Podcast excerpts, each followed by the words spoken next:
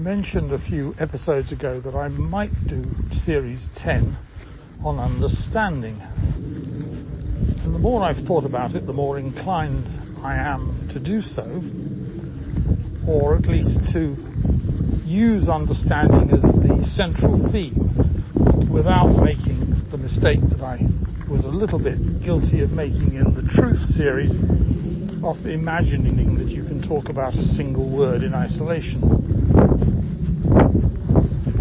So making sense or unmaking sense of understanding, or if you want a rather more pithy title, understanding understanding. What is it? I've had occasion to go back and listen a little bit to some of the episodes in the series on artificial intelligence, series 8. And one of the things that I wanted to say at the outset is that I don't think that any of these GPT incarnations, even the most sophisticated, understands what it's talking about, except in the sense that it will tend to give replies that make internal sense, that are internally coherent. But even that isn't always true. And a health warning here is that if you use any of these things to do anything to do with calculation, you need to be very careful because they make egregious mistakes.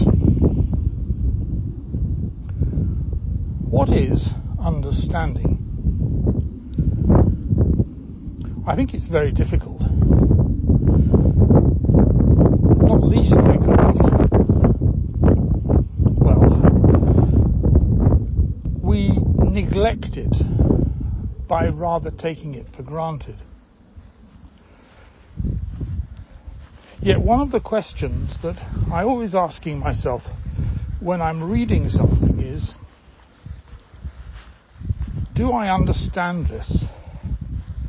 And what that almost always means, if I unpack it a bit, is could I do both of two things? Could I engage with somebody who knew what this was about from long experience? Um, let's call them an expert, a specialist. Could I engage with them in a way that didn't make me look foolish and ignorant? And the second thing would be, could I teach it? And I'm not sure which of them is the more important. From the point of view of self-confidence, I suppose the first one is. From the point of view of benevolence, the second one. But in my experience, the best way to learn something that you've never quite understood there's the word again, is to teach it, or to set out to teach it, and to engage with the subject as if you were a newcomer to it, a student. And there are very few subjects on which it's not possible to engage as if you were new to it.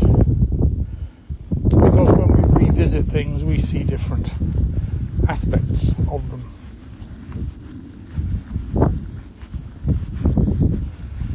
All right, that being so, let me give an example.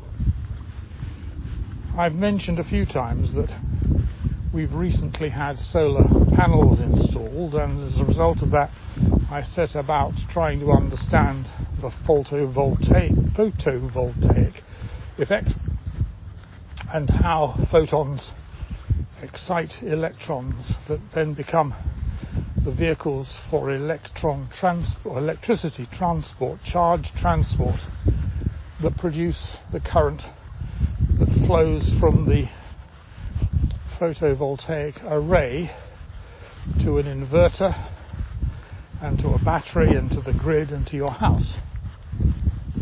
I'm not going to go into that here. But in the process of trying to understand this, I realize that I really have no very secure understanding of particle physics at all. And so I started reading a bit more, and one thing led to another. I found myself reading about the difference between bosons and fermions, which I'll come back to. And I found myself reading about protons and neutrons and electrons, are fermions, and the composition of atoms. And then there's another lifelong interest, how nuclei can become bigger and bigger, heavier and heavier, with more and more protons and neutrons in order to create the essential elements from which we are formed, especially carbon and oxygen, but a whole heap of others as well.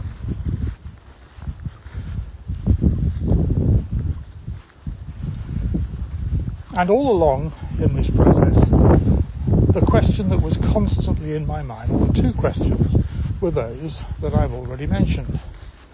Could I engage with somebody who already knew this in a reasonably intelligent conversation, even if my role was largely to ask reasonably intelligent questions, not necessarily complicated questions. I don't know enough about it to do that, but certainly good questions, questions that merit asking. Could I teach it?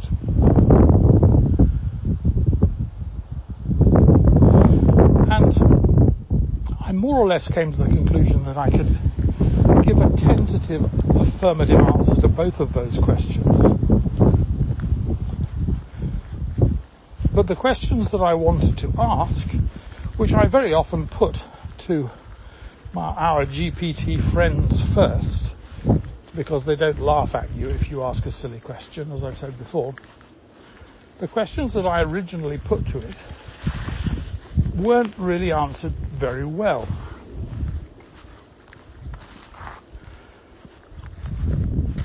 I didn't discover what I think is the best solution to the strong force question from either GPT 3.5 or 4.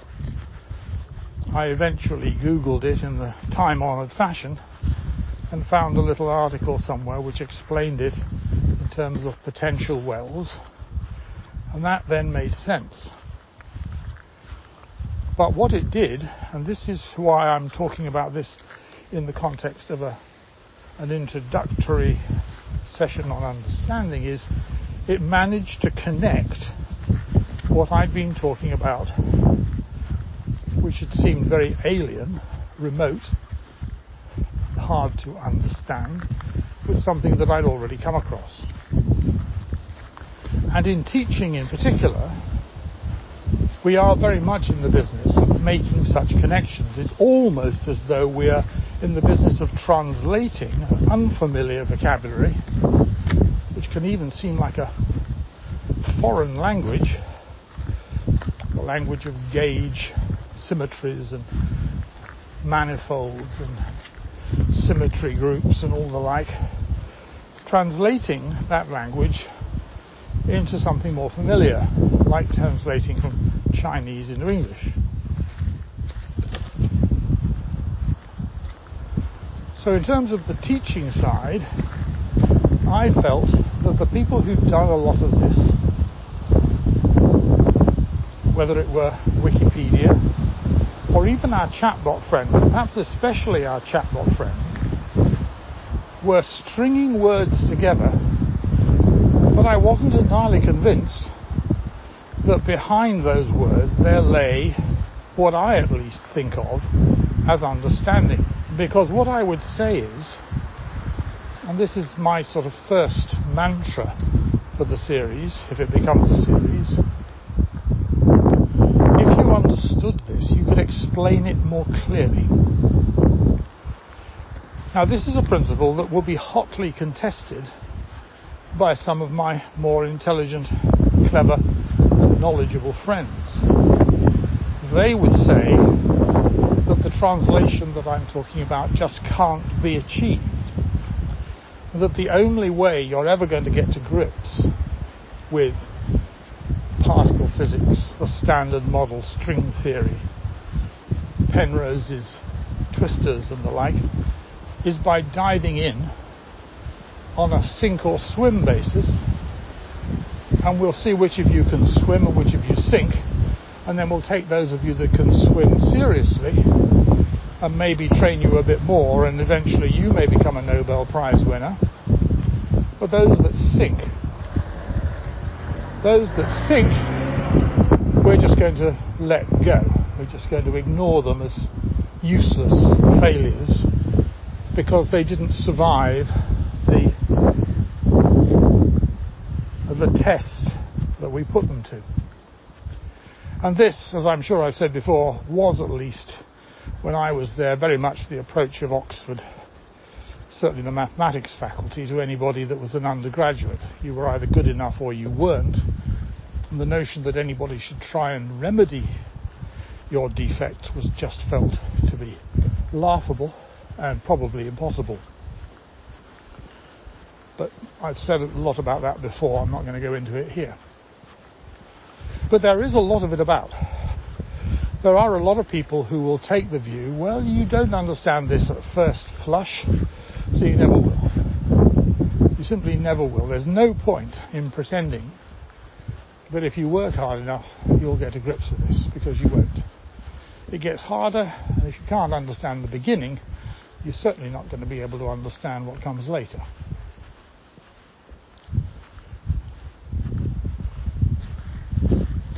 Well, maybe, maybe not.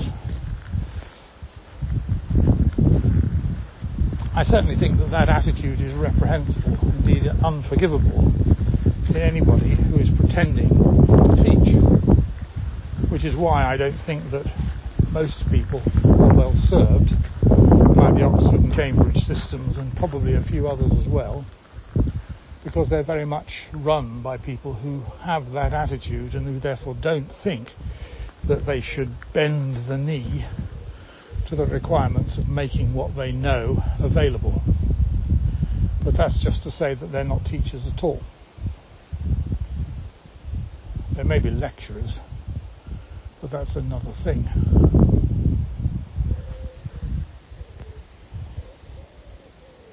Part of the skill of teaching is knowing where the emphasis needs to be put it involves differentiating between what is fairly simple to get hold of and what isn't. And of course, this varies from student to student. But one of the things that a lot of the authors I'm referring to and thinking about let themselves down or reveal their true colours is that they've lost sight of the relative difficulty of some of the things that they first encountered a long time ago in the elementary foothills of a particular topic and they let themselves down and give the game away because they will suddenly insert something that is blindingly obvious as though it wasn't, wasn't in the midst of something that isn't. And they do this all the time. So they'll pretend or imagine that they're starting somewhere accessible when they're not, and then say something that is accessible without realizing that it is.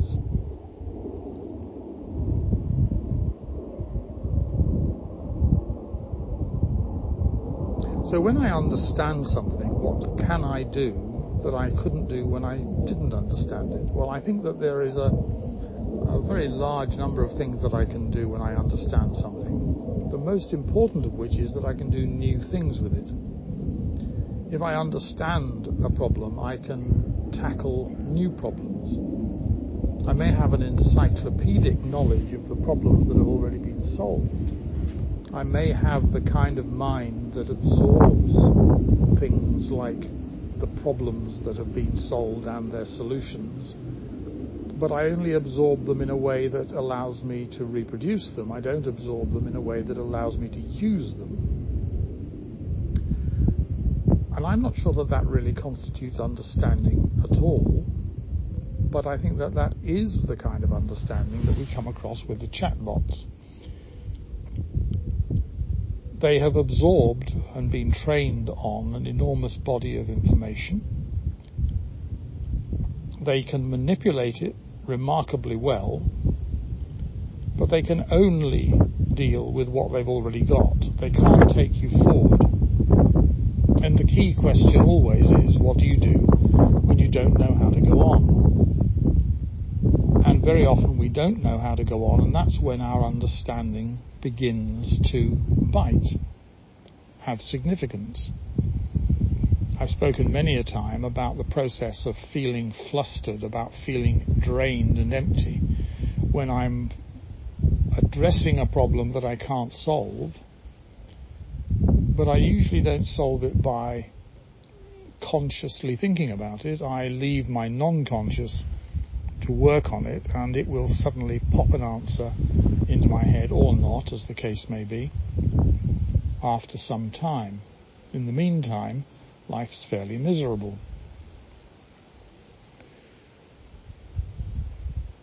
So, what am I aiming to say here? Well, a lot of things, because this is just the beginning. But I think that the main thing is that in order to be able to engage in an intelligent conversation with somebody and therefore satisfy my first criterion, or to teach something, which is my second, you've got to be able to do things with it. You've got to understand it. It's got to be as familiar to you as your left or right hand. If it's like uh, something in a toolbox, a tool that you've never used, then you won't be able to wield it effectively, either in conversation or in a classroom. And there is a kind of, I would call it pseudo understanding, that is exhibited by chatbots and indeed by some human beings who can sound as if they understand something because they are very good at mimicking and regurgitating and quoting and using the language in ways that seems to make sense, but that behind that seeming sense there is nothing. And they can't take it on and they can't do anything with it. They can only parrot objections and questions often at a very high level, but not in ways that really enlighten or that take the conversation forward. And I think that the prime reason for that is that they have not learnt to question. They've not learnt to ask the right kinds of questions in the right ways.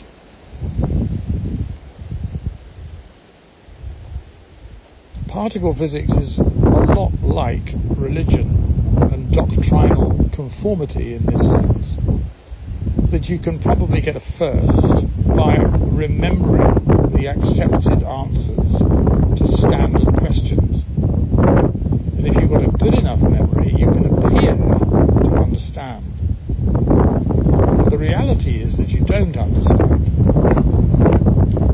You can't do anything with it. You can't take it forward because you've never been prepared to take the risk of asking the questions that really need to be asked.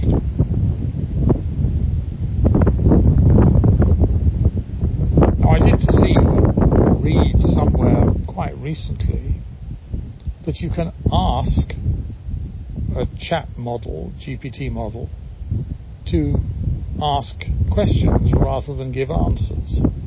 I haven't tried yet but it's on my list. That would be interesting because if it asked you questions, then it would be a way of discovering whether you understood the answers as well as it does. Whether you could do something with it all. Because my strong suspicion is that a lot of people can't. That a lot of people who apparently understand don't really understand.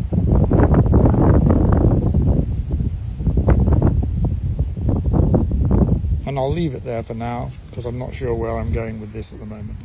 Thank you for listening.